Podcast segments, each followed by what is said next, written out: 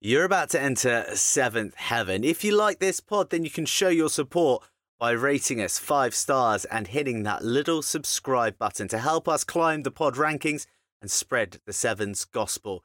If you're looking for extra content, you can go to our YouTube page or our social channels, Twitter and Instagram, our handle at Seventh Heaven Pod. Again, like, subscribe, share, and we hope you enjoy the episode.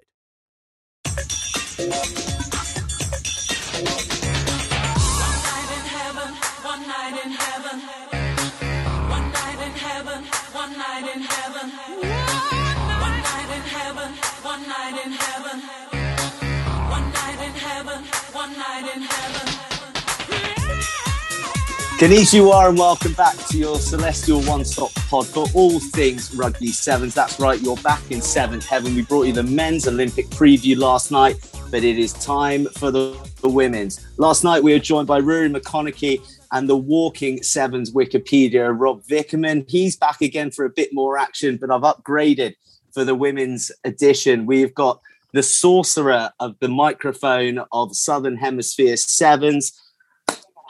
we got Ricky Swannell up in the clouds. It's great to have you both. Let's talk some sevens. Well, where do I go from an intro like that? Far out. We've hit a high note early. Well done, mate. You nailed that. yeah. It's all down here that. from here, downhill from here, guys. Oh, there you go. I'm, I'm already stumbling. I'm already stumbling. How are you guys? How's times in Tokyo? Come, on, Ricky. You're the special guest. You answer. Oh, thank you. Um, no, well, look, it's it's certainly interesting. I'm I'm not confined to my room as some. So there's a um, small mercies. We uh, I'm 10 minute walk from the broadcast centre, the IBC. So I'm allowed to walk. Um, got a great local convenience store which stocks uh, a fine array of all sorts. Um, Uber Eats, I think I've got sorted now, and I'm ready to ready to crack into some sport. Really. This could quickly turn into some sort of Sauvignon session, actually, couldn't it? With just Ricky giving us the lowdown of the best ones to drink. I've I've got the Asahi Gold well, on the go little, right uh, here. Chilean, a Chilean drop of Sav in the in the local, which they restocked today. Um, having been here a week already, I think I'm the only one buying it, so I'm quite pleased with the restock. You you um, collect empty bottles, don't you? Which just sounds so much better than alcoholic. You're casting aspersions on me already, Vickerman. This is going this is going to go well. This could be a long podcast. Well, to be honest, I gave I gave Burnsy a fair bit yesterday, and I realised that he hasn't left his room since. So he's probably reflecting quite a lot on it. So I thought we'd just move on to a bit of Kiwi bands. Yeah. I, so I see the low blows are coming in nice and early. So it bodes well for the pod. Look, if Seventh Heaven is guilty of one thing, it is probably being too Great Britain and England centric. So just to give some background to our listeners, the Ricky uh, works for Sky Sports NZ. She's one of the voices on the World Series Sevens she's out here covering all manner of sports for the Olympics. So she is one of the most in the know people when it comes to sevens, men's and women's. But we're focusing on the women's, and she's going to be trying her best to not be a traditional biased, smug Kiwi about her nation's prospects coming into this tournament, even though we all know what the Black Ferns are about. And um, we're looking we're looking forward to extracting a bit of knowledge from you, Ricky. What's the feeling from New Zealand men's and women coming into this Olympics? Um, men and women. Look, the, the men, the, the New Zealand men came in to do their media with uh, their media conference today. They came into the main press centre. So mainly, obviously, Kiwi media, a few internationals as well. First thing was that Tim Mikkelson came in absolute gutser um, as he walked into the press conference. So if you get a chance to have a look around Instagram, you can find it on the All Black Sevens, or it'll start to do the rounds of the actual. It's on yours as well. Uh, or mine. and it was so funny. The poor guy, he he just went down, and he's six foot plus. Um, and we all kind of went, oh, and then hoped he was okay, and then got up and and he he very good late naturedly took all the grief that we well and Clark Laidlaw in particular gave him. But um, they were pretty relaxed, the guys, the, the men's team. Um, they uh, they were in Townsville. They had a bit of a lockdown in Townsville for a couple of days. Of course, then they lost Sam Dickson, who did a hamstring like on the last training session before they came over, and apparently it was like it, it, it wasn't a really bad injury, but it was bad enough that he wouldn't have got through this tournament. So he was replaced by Amanaki Nicole, who's his flatmate. they live together. Um, but from what I gather too, it was really emotional. The selection of of the New Zealand men in particular, um, like good emotional, but quite a yeah, quite quite emotional among the Kiwi guys. Um, so that was that was um, big. Yeah, so the guys are good. The women have just got here. They stayed in Townsville longer, um, so they've actually only just arrived. They got delayed getting out of Townsville. Then they got delayed in Brisbane. They had to get another test. They had to get Sarah Hirini um, on an earlier flight because she's actually one of the New Zealand flag bearers at the opening ceremony. So she made it in time, and the rest of them are just arrived. So they've already been away a month um, the New Zealand teams, and they won't be back. You know, they've got to do two weeks in a hotel after this as well. So they're going to be away something like seven, eight weeks. But um, so far, so good, I think, aside from them falling over and, and missing flights. Have you seen it, Burnsy? It's a good one. It basically goose steps. I know. I, had, I, have, I haven't seen. He somehow video, accelerates yeah. on the way down. It's quite impressive. It's almost as bad a better trip as yours in Japan so far, mate. It's it was spectacular. literally worst tourist in Tokyo Award going right to me. The laptop debacle, the isolation. I mean, I've finally got some beers. I Uber Eats some beers to me, and now we're podding, so it's all good. Um, look, for people who are just tuning in only for the women's preview, we did discuss in a bit more length last night on the men's preview that one of the major themes is that it's going to be 13 per squad. So all the teams are going to be allowed to select 13 players. And then for each game, they're going to be allowed to select 12 from that 13 and put them into the game. So that's an extra dynamic that you touched upon there, Ricky. I think, am I right in saying that Will Warbrick has been selected as the 13th player for the Kiwi men, but I couldn't find out who's going to be the 13th Kiwi woman um, it's Tenika Willison for the women, uh, pretty experienced player, been around a while. So completely different approach from the women because for the woman, she's a, a, more of a playmaker style as opposed to William Warbrick, who can who can play out wide. And, and the men have really looked for for versatile players. I know there's been a lot made of Caleb Clark not being in the team, um, but they, you know, William Warbrick can kind of switch between a, a few positions. But yeah, for the women, they don't really have I guess they wouldn't they didn't really have that kind of powerhouse option to be able to bring in. So they've gone for an extra playmaker in Tenika Willison. Um, you got to get into though, just in terms of this Kiwi women, how incredible personalities are they? I know we saw a lot on social media and we see a lot the wider world, the sevens talking about it, but you know you know, intimately, the incredible set of people. Yeah, they're they're an awesome bunch, and uh, like you know, I guess when you have a lot of success too, it can go one of either way. And um, they've grown in, in, in, stature, like what we would call a New Zealand mana um, is what they carry, but they're just genuinely good people. And like I probably, I, I did a story with with Sarah Hirini, well, Gossi, um, when she was then before the Rio Olympics, and she was a young, young captain. Um, and just to see her grow and, and the person and, and the personality, but they're, they're, they're just, they, they are genuinely good people. Um, they are genuinely as close um, knit a unit as they appear on on their Instagrams and and when you see them in tournaments and all of that. Um, and yes, they are hugely successful as well. So that probably always helps, doesn't it, to to make a team. Um, tick along nicely and and to make everything seem rosy but they are they're they're a really cool bunch like the sort of people that you wander down the street you bump into them in in New Zealand you tend to bump into hmm. people quite regularly that you know because everybody knows everyone. Um, it, you know, like Kelly Brazier's wife is her, her is really good family friends with my family, that sort of stuff. Um, and they are they'll stop and have a yarn. Always got time for you to ask about different things. They're great with kids. Um, I think they really are very aware of their position as they are effectively the first female professional rugby players um, in New Zealand who, and you know, they are full time professional, not like the Black Ferns 15s, and so they take that on board pretty well. But yeah they're, they're cool. They're just genuinely good people.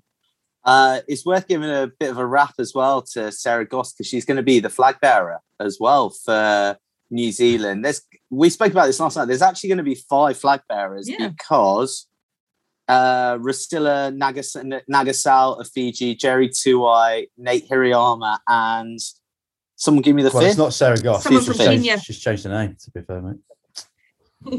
it's one of one of the one of the Kenyan players, but I can't think who it is off the top of my head. Is it? It's not. It's not. It's, it's is it not Collins? Collins? Unless it's Andrew Amonde. Got to be Collins today. I'm, I'm sure it's one of the one of the Kenyan players. I can't. Oh, it's Andrew Amonde, isn't it? Ah, yes, it is. Yeah, yep. it is. He's 38 or 37. Andrew Amonde. How old he is. Incredible. The bull, the bull. God, you, I reckon you, you, you'd have to cut Collins Injera in half and count the rings to get his age. Who knows? Who knows? That guy's been playing so long. Look, all right. So, like New Zealand, really tight, cohesive unit. But let's talk about their rugby. No one's beaten them for forever, forever. I mean, when it comes to like sure things, sure odds, I mean, I've never really known a team in a rugby competition to be so heavily backed as these Black Ferns women. Like, I mean, can you see anyone beating them? And also, how does that weight of expectation, like not just from your own country, but from the rest of the rugby world, weigh upon them? I know that they're like a cool and relaxed and chilled out bunch who just go out there to love playing rugby, but it's a huge amount of pressure for them. Yeah, it is, um, and I think obviously that that, that Rio situation um, when they won the silver medal in Rio, that that weighs that that is you know constantly replayed for them. Um, Clark Laidlaw actually said it today in the in the press conference with the men. He said any team that wears a black jersey has expectation on them, and that goes for the women as well. In rugby, you know, we just that's just how it is, um, and I think they take that upon themselves. But look, I I looked back and did some stats um, in one of my very nice notebooks. I can see Vickerman having a little smug grin at that um, there, and you're a big, you're a big, you're a big stats geek. Oh no, I'm not a big stats geek, but I'm I'm a I'm a bit of a prep I'm a bit of a prep geek, and I do like some nice stationery. So I've got different notebooks for different things, and so I pulled out my um my sevens World Series notebook um, a couple of weeks ago and went back and had a look through, you know, old results. And and they've won since Allan Bunting and Allan Bunting took over and, and him and Cory Sweeney as co-coaches post Rio. They've it's a 94% winning record. Um, and that included the Commonwealth Games, the, the World Cup, the recent Oceanias, and uh, that fast four tournament they played in, in Hamilton a couple of years back, and then plus all the World Series tournament. So it's 94%. Um, I haven't. I have to find the number. I'll, I'll dig it out because I've got it on here um, of what that translate to numbers wise in terms of how many matches. Um, so they just, I, I, I, think there's not a lot that phases them now. They've been in lots of different situations. And, but I think if, if there is going to be one thing, and, and Vix and I have talked about this, or one team that will challenge them, it will be the USA women because um, they are so big and so physical. They've got some out and out speedsters and well, some real game breakers. So I think that's the team to challenge them because New Zealand are, are quite a small side by comparison. They, they don't have the enforcer and Niall Williams here, of course. She got ruled out just before the start of the tournament. And that was, God, watch that on Instagram and dare you not to have a cry. Um, so that, you know, she was kind of that a bit of the enforcer. Um, so someone needs to step in and be that real workhorse, take her role. Um, but yeah, I mean, they, they've just got they've got so many options and they've got watching them in Townsville at the Oceanias a few weeks ago. Michaela Blyde has looked in sublime form and Portia Woodman, I think, is a better athlete than when we last saw her on the World Series. Oh, what a relief. look, look, Vix, that brings us pretty nicely on. We're basically talking about Pool A here, by the way, everybody. Um, to GB, who are in New Zealand's pool alongside Russia and Kenya. And we're talking about that physicality. And that's one of the things that you identified for the St. George's tournament that you felt that GB had a bit of biff about them that might be able to go toe to toe with the Kiwis. Yeah, I did do, and that's always what you got to do. I think you know, in terms of the size factor, though, genetically, they're miles off the USA team. I'd say the French are probably closest to the USA um, to compete with New Zealand on that front. But the thing is with New Zealand, and this is the the thing worth getting into, it's that professionalism that they've got, and it's that fitness and, and skill set, and I think that's perhaps where only GB can match them, because they've been full time for as long as they have been, first team to be made professional um, behind New Zealand. So I think it, it really is bringing those elements to their game that they're going to have to do well. I do think, though, even comparatively, the physicality is a long way off what New Zealand bring. Um, and I'd say probably I'd question their pace a little bit. One of the standouts at St George's was Rhona Lloyd, and she hasn't made it. So I think you know you've got Deb Fenwick, you've got uh, Celia Quansah as the two kind of effectively trying to be the uh, blind. Jazz, Jazz Joyce as well.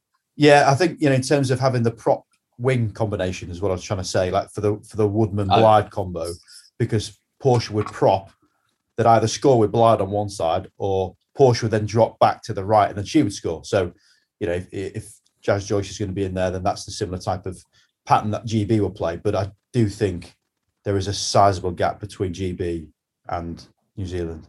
Yeah, yeah, I. I was surprised they didn't pick Rhona Lloyd, and I wondered with GB too. I'd like, I think it's a good squad. It's a solid squad, but I just wonder where that little bit of X factor is. Um, you kind of know what you're going to get. Maybe, maybe Jazz Joyce is it because we don't see her as much on on the World Series. Um, it, that, that that was maybe what they were just lacking a little bit. And I, man, I, I God, I take my hat off to GB and and what they've gone through to even get to this point. Um, I was yeah, I was surprised that, that they didn't go with um with Rhona Lloyd too. Yeah, it's spot on. You actually think about how New Zealand play the game, and if it isn't the two wings that do the damage, then they've got Brazier in the middle. They've got Gayle Broughton who can just step for fun, and that's where there's an extra dimension to the to the Black Ferns. You don't get that with GB because, as you say, you've got Meg Jones as the playmaker, but other than that, you're probably struggling. The person who does the most damage from what we've seen in the build-up is actually probably Abbie Brown in the middle with the half break offload, and she's gone because she's got a bit of pace about her. So really interesting how that's going to match up. And, and this is like the same with any sevens team. You can normally deal with one or two threats, but it's when you've got seven across the face of the line that's really, really quite tough. And you uh, did, Kaka, I guess she's she's looking good as well. We haven't even mentioned Stacey Fluhler as well, who was World, World Series oh, Player yeah. of the Year. Oh man, she she is just my favorite player. The smiling assassin. just play all day. The smiling assassin. I mean, how good just to have her in the game. She's unreal.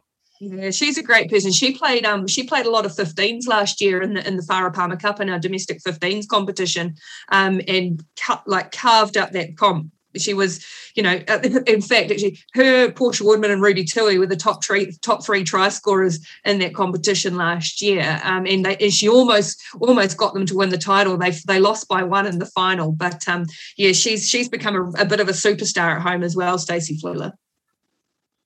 You didn't even mention Ruby Tui, did we? That is ridiculous. we, we can't we can't just talk about New Zealand. No. We can't just talk about. Well, New they're going to be household names everywhere. They're going to be household names they are, in about two I mean, weeks. So we're we're settled. They're winning Pool A. They're winning Pool A. Just one last thing on the GB team, and you touched on it there as as well, Ricky. That so Jazz Joyce, and then you got the two Scottish girls in there, Lisa Thompson and uh, Hannah, Hannah Smith. Hannah Smith, yeah. Uh, how how do you think they're going to cope? Because in terms of top level experience, it's slim compared to everybody else. Uh, and this is this is a whole whole different level, is it? Uh, you sometimes wonder how the non crowd factor will actually help or hinder some, and, and I think maybe that sort of lack of the roar of the crowd might help a few of the, the less experienced players or the less experienced team. But a couple of those Scottish girls played in um, Biarritz and at the end of the 2019, 2019 season. Time doesn't God knows when it was, um, the, the World Series final that year. Yeah, um, it might have been last week. I don't know. Uh, and they were really impressive. Um, and you know, and, and they didn't look overawed by by that occasion. I mean, they, they were outclassed a couple of times, but they scored some really good tries. Um, and there was, um, you know, I really enjoyed watching them play. So um, with the experience that they have around them with the with the rest of the English women, I, I wouldn't imagine it'll be too big of a deal. And, and I mean, Jazz Joyce has played on some pretty big stages now as well. I think it would be a different conversation if it were a, a, double leg event because they just haven't experienced backing up tournaments week on week. But it's not, is it? It's two games a day for three days. So I think it's a very different prospect. Um, look, the other big name in there is Russia, who won the Monaco repechage or their half of it. Um, plenty of tries from Elena Zhirkova. It's going to be their first Olympics, having missed out last time. They're prevalent on the series. And then the other team in there is Kenya, who typically are powerful. Their key player probably Janet Okelo. But let's talk about Russia and what sort of upset they might be able to bring to both New Zealand and GB. I mean, who knows with Russia? Like every time I've watched them or commentator, they can look utterly dreadful one game and then brilliant the next. Um, generally, I've seen them be utterly dreadful in their first couple, and then they'll come out and they'll make a quarter final and, and push other teams. Like I'd, I'd never back them on anything, um, just because you, I've got no idea. Uh, that Monaco tournament was did nothing really. They were putting 50 points on everyone until they played um, in the final where it was a bit tighter. But they're, they're so, I guess, I want to say segregated, but they the language barrier is massive for them on the series. So you'd never really get to know them too much. They're not, you know, promoting their self as much as say Ricky Swannell would. Um, you know, Oh, they're very oh, insular and so you don't know too much about them. But when you look at their individual performers, and you have to get up to speed here, Burnsy, because these marriages are throwing you off, mate. But Alina Tiron is one of the best athletes on the series. And then you got Karmadova. No, no, no, no, no. You're you're mixing up your Russians. Elena Drakova is is is a different player. She's Yeah. the wheels. Thank you very much. She's the wheels But out wide. The Tyrrell, 11. Yeah. Is, is key to it. Yeah, all. you're think you're thinking of their, you're thinking of their captain. Elena Yeah, Mikhaltsova. you're thinking of Mik- yeah, you're thinking Mikhaltsova. He's now Tiron. So you know, back in your back in your box, Rob Vickerman. I, I said it before you had a chance to get it wrong, mate, because you know Sarah Hirini has been around for a few years now, and and we mentioned Karmadova. So when, when you get Karmadova and Tiron in a sevens team, then you do have a chance. But I do think across the board, um, that they're, they're probably going to struggle a bit, and, and they'll find that it's a significant step up from Monaco, where they were putting seventy points on teams. just last thing on that name thing. I find it so hard not to call Stacey Fluhler Stacey Waaka because I just think that's one of the coolest names out there. It's a real shame to say farewell to that, but you know, times do change. Right. So we're saying that New Zealand, we're saying GB are getting through from that group. Yeah. Well, again, it's three teams, isn't it? So yeah, Well, this is yeah, this is Three the teams, you reckon? Depending on how it all falls. So GB, Russia, and New Zealand. So let's look at Pool B. We've got Canada, France, Fiji, Guyana, and Brazil. So this throws up something interesting because probably Brazil are like a markedly weaker team, and this might play significance in who's going to be one of the best third places in there. Yeah, I mean, I guess uh, you, look at you look at. I, think with Canada, if we start with them, um, gosh, they've had some off-field turmoil in the in the last year or so, which has sort of been kept very in-house and um, it's kind of one of those things everyone sort of has wondered what is going on and it's obviously not been great and it's they've kept it pretty private and, and that's um, fair enough. So they come um, after all of that. I look at their squad and i think you know what you're going to get. There, um, there's some cracking players in there. They were before the, the series got canned before covid i think they'd, they'd made three or four three finals. They were you know they were really really consistent veteran squad. Um, but again, yeah, as I, I do it. I'm like, I know, I know, you know what you're going to get. You know how to scout them. You know you've got Landry and Ben, and, and that Charity Williams is is is the flyer, um, rock solid, but no surprises with them. Yeah, I think there are another team we mentioned with their men actually in the previous pod that um, just had not no build up whatsoever. Not only no build up, but the t- the turmoil that we have seen, which we don't know a lot about, but you can't imagine it's anything other than significantly disruptive for them. So I do feel I actually read it was a couple of articles I read. Um, Patrick Johnson said about them still being medal contenders, and it just it really shocked me. I go, oh god, yeah, medal contenders. You know, they, they have got a chance, but they haven't even entered my thought in terms of those final matches, really. Um, and that's because they haven't been that prominent in the last couple of years. I'd, I'd definitely still have them as medal contenders, but based based on what we saw pre-COVID. Um, so it, it, I guess it's just a matter of how much this last year and a half has impacted them. I have the French as medal contenders. I don't have Canada as medal contenders.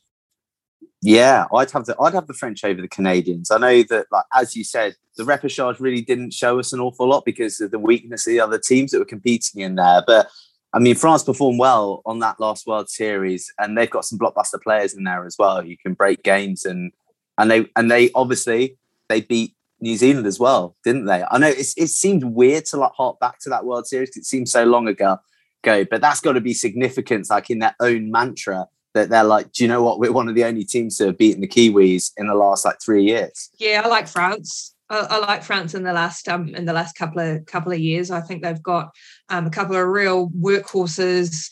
Um, Goal Day, and then you've got you know some speedsters. You you you know like a Ciofani player like that. I remember I think watching watching her first tournament. So, um, but it's funny I, because they they hadn't had a great series pre you know back in the day back when we did all this.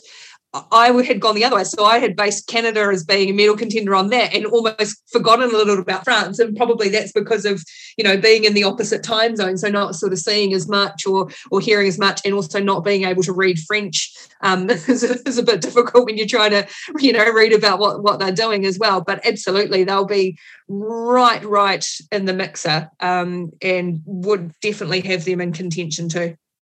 Um, I want to talk about Fijiana because and you you're going to be the expert here ricky because you called did you call a few of their games to the oceania sevens that just went down? No, i wasn't i wasn't there. Were you on the mic no i wasn't there. They don't want to let me go to townsville. I had to stay at home. I tried. No one let me go. Which probably not a bad thing because i probably would have got stuck there and never made it here so. True true. Well more well more's the pity though. In terms of our fijiana a potential surprise package having beaten australia 19 points to 12 in that Oceania Sevens. Look at their team. I mean, they came eighth in the last Olympics, but I mean, they were like a bit of a, they're almost like a new side. They were a bit of an afterthought back then. They've got a completely new program. They've got completely new players and beating Australia in Townsville, that is significant. Yeah, it's hard to know if that's more of a reflection of where Australia is at or where Fiji mm. is at um, a little bit. She's, she's getting it early. So Ricky started the demise of Australia now. I haven't. What the mm, demise yeah, Australia? I just think they're battling at the moment. So we'll get to Australia. Show your kidneys. No, no, no. Because I, yeah, I just we'll get to them, but no, it's hard to know. And and the other, the flip side being, you know, Fiji is is one that have been completely shut down, and and I think that for the particularly for the men, but also for the women, the way the state of things in, in Fiji, I think it's gonna be a really emotional tournament um, for them, uh, just because things are really, really bad there at the moment and they have been completely grounded. I mean, at least you know New Zealand and Australia were able to arrange their Trans Tasman competitions. Um, you know, New Zealand's got a squad of twenty professional players, so they were able to have internal hitouts like the Australians, and you know the European teams have been able to play each other. So Fiji have, pardon the pun, been an island kind of out there to themselves. Um, and, and so there there is the element of unknown and a bit like Russia too that you that you don't know what you're going to get with them sometimes, and they can look great one day, terrible the next. Um, discipline can be a factor, but they can offload. They've got pace. They're strong. Um, you know, they've they've got all of that ability. It's whether they put it together um, in a in a tough pool against Canada and France. Um, and notwithstanding that, Brazil Brazil have got a couple of players that can strike against them as well yeah, looking at looking at the shakedown of like how the pools all end up. Like, if you're going to say that New Zealand come first in A, and we'll just say we'll just say that France come first in a, in B, then Fiji say they would come third, and then Russia coming third in Pool A. New Zealand are going to play either Fiji or Russia, or France going to play Fiji or Russia in the next uh, in the next round, which would make things interesting. So, what do you what do you think about Brazil? Can they do anything out there, guys? No, and my only fear about Fiji is they're the loosest team on the series. Fiji could quite feasibly, Fijiana could quite feasibly finish a tournament with four players. That's how loose they are. Um, when when you see them playing, they're offloading, they're great. But then suddenly, when they're in defence, they do some crazy things. And I said before about the men, with discipline now such a factor, it just takes one ill-timed tackle and your tournament's gone. And that's a real fear for Fijiana. Is this the legacy of former England captain Chris Cracknell? His DNA on Fiji, Fiji, Fijiana and leaving a red card uh, philosophy behind. he, yeah, he'd have got a few fans, I reckon. Crackers, the old shoulders back in the day. But actually, speaking of him, he he was the perfect player to play against Fiji because he was so in your face. And when you rile the Fijians, they stop thinking about their fancy offloads and just think about trying to jump on your head. Um, so just as well with the men, I think you can really frustrate the women. And, and there's times we've seen them on the series where they do lose that mentality and just implode. So what are we saying, group? Uh, sorry, Pool B, guys. Uh, we got Canada and France as the one-two. Maybe France edging it over. I think France. You think France, Vix? You think Canada, Ricky? I'll go Canada just to be a contrarian. Uh, yeah, and then Fijiana coming in third in the mix to get through to the quarters, which brings us neatly on to the moment that Ricky has been salivating over ever since we logged on tonight. Pool C containing USA, China, Japan, and the floor is yours, Ricky, Australia. this, this is like some sort of this is some sort of stitch up. This is going to make me sound like the typical Kiwi against the Aussies, but it is No, I'll- not I'll the back you case. No, no, no.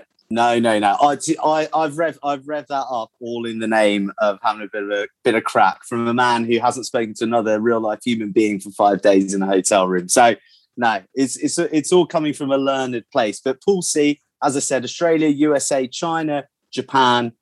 Let's talk about Pool C. Well, I think I said it right at the start. I really like USA. I think um, they're big, strong, physical, fast. They've got some game breakers. Um, they've got someone like Lev Kelter who can cut a team up through the middle. They've got wide players like Ma and Kirshe. Um, I think they've got a lot about them. Uh, they know that they can beat New Zealand. They've done it before. Um, it's whether Kelter is one who can every so often have a little bit of a brain explosion. So she needs to you know, stay on the field for a start.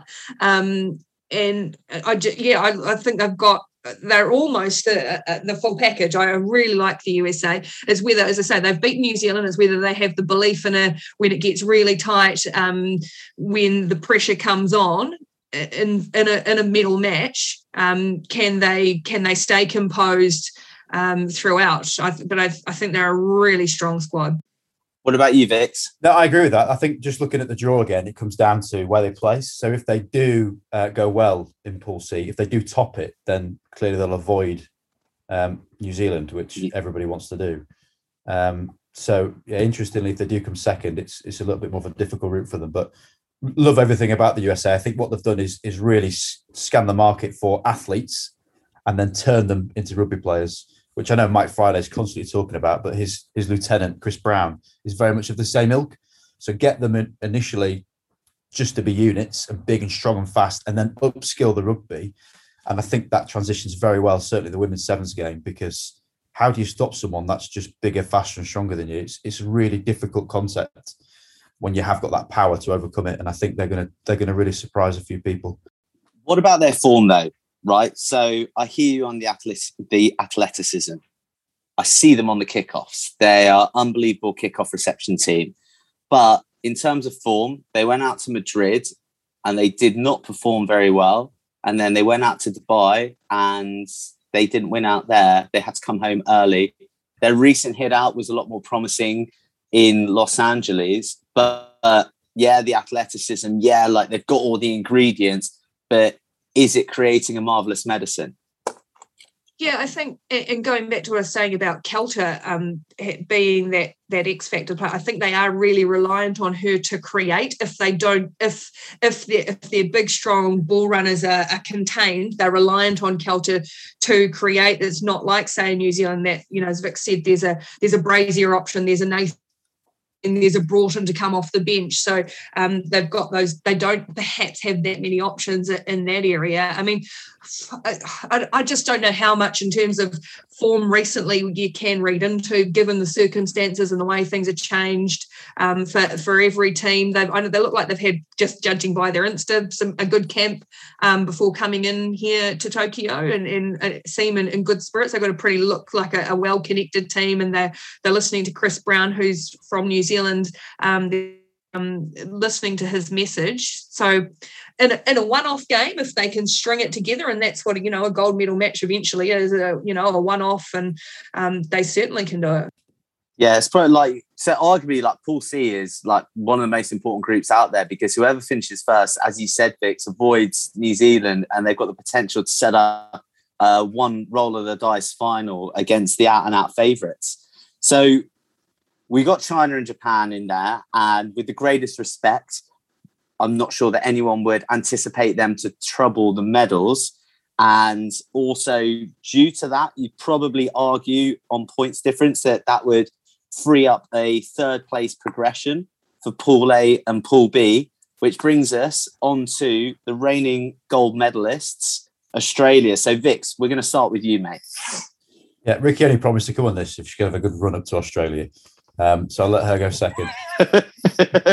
But no, I actually I've been speaking to a fair few people about this because it is going to be quite an interesting story to go from gold medalists to potentially not being and why that is. And I think if you look at how that team have evolved. I think one of the biggest things about that that Australian team was losing Tim Walsh. I think as soon as he did leave and step aside to the men's program, you could see their identity completely changed. They had to change a few things. They brought in some brilliant youngsters, but I think they're quite a way off from what we saw in Rio. Um, and I think it's always going to be difficult to that. And often it's said in sport, isn't it, that it's almost it's the easiest thing is to win, and then the hardest thing is then back it up because you've got teams constantly raising their game against you. So I think they've really suffered from that, and some big personalities within the team have probably been splintered a little bit. And I think taking away Ellia Green has got that thing that we mention X Factor all the time in sport, but rugby specifically. She can transform games, and her not being there, I appreciate the youngsters coming through are highly regarded, but that shows to me how far off they have gone because you wouldn't ever let something as good as that and as raw talent as she is drop off. And I think that's probably quite a familiar thing across with three or four of those players.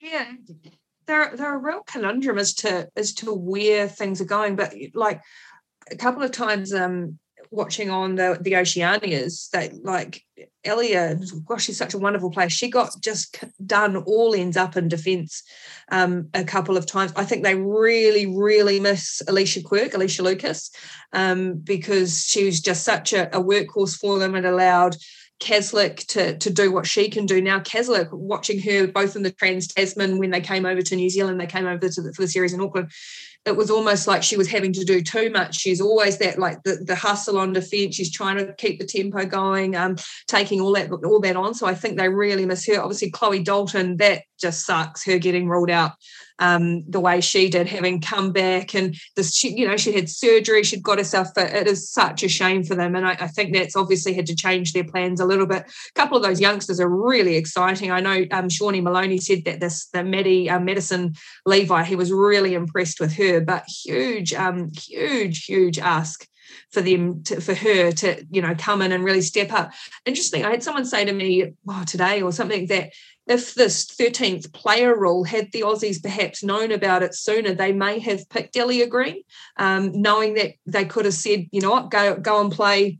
Um, you only have to play three games, and or you only have to have you know this much effort. Um, and they could have carried her a little bit more. So, but because that that rule seemed to be changed quite late, um, that they they weren't able to do that, or they just decided not to do that yeah, it was such an extraordinary omission to see Ellia Green not make it. I mean, it was one of those where you're you're reading the social media posts and you're like, you know, have I read this right? Like, am, am I hallucinating?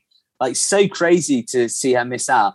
I'm really glad you brought up the the 13th player rule because the teams that have selected wider squads have definitely benefited from this late change. Like, how big an imbalance do you reckon that could that could prove to be? And I've spoken to someone connected to Australia as well, and I think that not specifically to Ellia Green, but it did get mentioned that it might have changed the makeup or the approach. Definitely.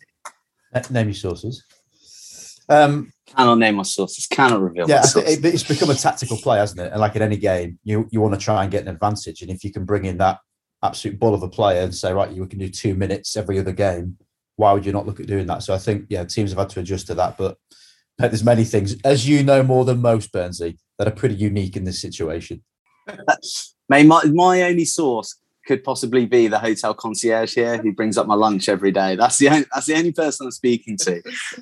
uh, yeah, it, um, it's interesting. Um, yeah, that's so, it. Like Clark, Clark Laidlaw again. He, he said today it might just allow them to to sort of manage a couple of guys early on or girls early on, protect a couple of players if there's a few niggles or given the conditions. And the conditions is something um, interesting too. I don't know if you guys talked about it with with your men's preview, but um, what the weather may do and and how big of a factor that could be. I mean, I know for a start it's going to be disastrous for my lid because humidity and rain is, is not ideal. Um, but you know, like that that skill defensively, um, if it is like you know torrential rain, um, that could be a big factor as well. That is so un-British of us. Shame on us, Vix. We haven't touched Talk on the weather, the weather, at all. I did. Of course, I mentioned the weather once. I mentioned it, didn't I? Mate, that's that's it. That, that's an icebreaker for us usually from the northern hemisphere. Well, just to to talk. I'm sure I did last night. Anyway, we're saying that it's been 32 yesterday. degrees pretty much all week. Oh, that was it. Okay.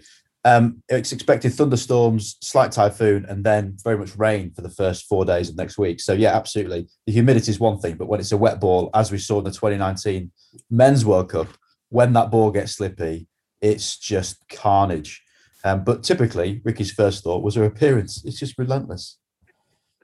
Well, usually I'm used to Uh, not being on so- camera, and I have to be on camera over here, and it's not, you know, my favorite thing. So, um, I and these aren't my optimal conditions. It's very hot. I bought a, a my fan, my um, my portable fan, USB chargeable portable fan, arrived on Amazon today. So, um, that might be a saving grace. As you as you can see from where Vix is conducting his podcast from, he's got an OnlyFans obligation coming up from his bed that he's going to be live streaming obviously later on. So Burnsy, I You know, know. you've been on your own a lot in your room, but we do not need to be hearing about your OnlyFans subscriptions, mate. Just leave have that you there. got like a book? Have you got a book up there as well, Vix, to make us think you're a bit smarter than you are? Hey, there we go. Yeah, There fake you go. law. Well spotted. The Yeah, secret secret barrister. barrister. Ah. Written for models, mate. Well, I know you're very well read, Ricky, not Mm. Burnsy. So I thought I better, I better at least blag it. Good. Um, Um, right, right. You, in all seriousness, you got to go to the second Vic. So we better wrap this up because we've all got an opening ceremony to get drunk watching. So, Pool C. I mean, we're saying Australia and USA are getting out. You guys are going USA, coming out one. I'm, I'm going to go Australia. I'm going to mix it up, coming out one, and could create a showdown final. yeah, it's good that someone's opting to be wrong, Burnsy. It's a good job it's you. Well, it's all going to come out in the wash, isn't it, from Thursday onwards next week? So Yeah, we'll see, mate. We'll see. I, I tell you what, it will it will change the game of sevens if Yeah. USA sevens do very well at this tournament for men or women. Yeah, I think man, that's that would that would think be about. awesome, wouldn't it? It would be good. Um, right, so it's time for winners. Uh, we went with Caramel Stallions last last night for the men's because there aren't any dark horses in there. So I've been thinking long and hard. We're going for grey mares, grey mares for the women. Uh, no dark horses um, Ooh, because call- we're gonna everyone's call got a good women shot. mares. We're going to do that. Is that is is that that allowed? I don't know. I don't know if I'm straying Burnsy, this is, is it, am, I- it's am a I saying something bad? Like, I genuinely googled what is a female horse called. I'm not like looking to. I'm not looking Filly. to filly. Yes, exactly. Yes, sorry, Probably grey better fillies. option. Grey go for Probably filly. safer than calling fillies. them We're going. Oh, I didn't want. I didn't want to get myself into hot water. All right, lucky you can stay in your Didn't room wanna- for another week and nobody will see you. Nobody will know who you are. Oh, okay. Media blackout. Media blackout. Grey fillies. We got grey fillies. Dark horses. USA. Yeah. USA. So who's so who's your winners? Are we all going to New Zealand? We're all going New Zealand, aren't we? Well, I'd have, I'd have to revoke New my Zealand, pass- and then I'd have to revoke my passport if I didn't anyway. So and then who's who's your outside filly then? France bronze. was just going to say France. I was going to say. France as well. You can agree with me. Don't worry about it. I will Oh. remind you consistently. There'll be there'll be a first time for everything. Then I'm going to agree with Vix. France is the grey filly.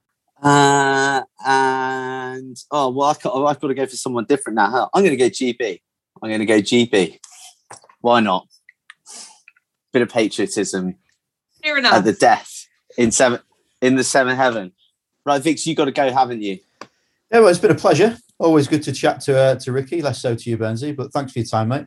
Ricky, can I just say what an absolute pleasure it's been to have you up in seventh heaven, and would love to welcome you back anytime. And What I've had an a honour. blast, and I'm sure our listeners are going to uh, as well when they're listening back to this. I hope so. It has been my honour. It's um my first time we've just met, and I think we've got along famously and now uniting against Rob Vickerman, who I hadn't seen for a year and a half, and I'd forgotten um, that he is Dennis the Menace. But I must admit, even with the, the World Series break, I, I might have missed him just a little bit, and, and the last two days have probably said that it was just a little bit. There we go. That's the highest order. Thank you very much. Looking forward to ganging up on him with you, Ricky. Right, that is it for another episode of your Celestial One Stop Pod for all things rugby sevens. The men kick off on Monday, the women on Thursday. Do not miss a minute. They're going to be two tournaments you're going to wish that you'd watched and you're going to tell your kids about it. But until next time, from all of us up here in Seventh Heaven, it is adios.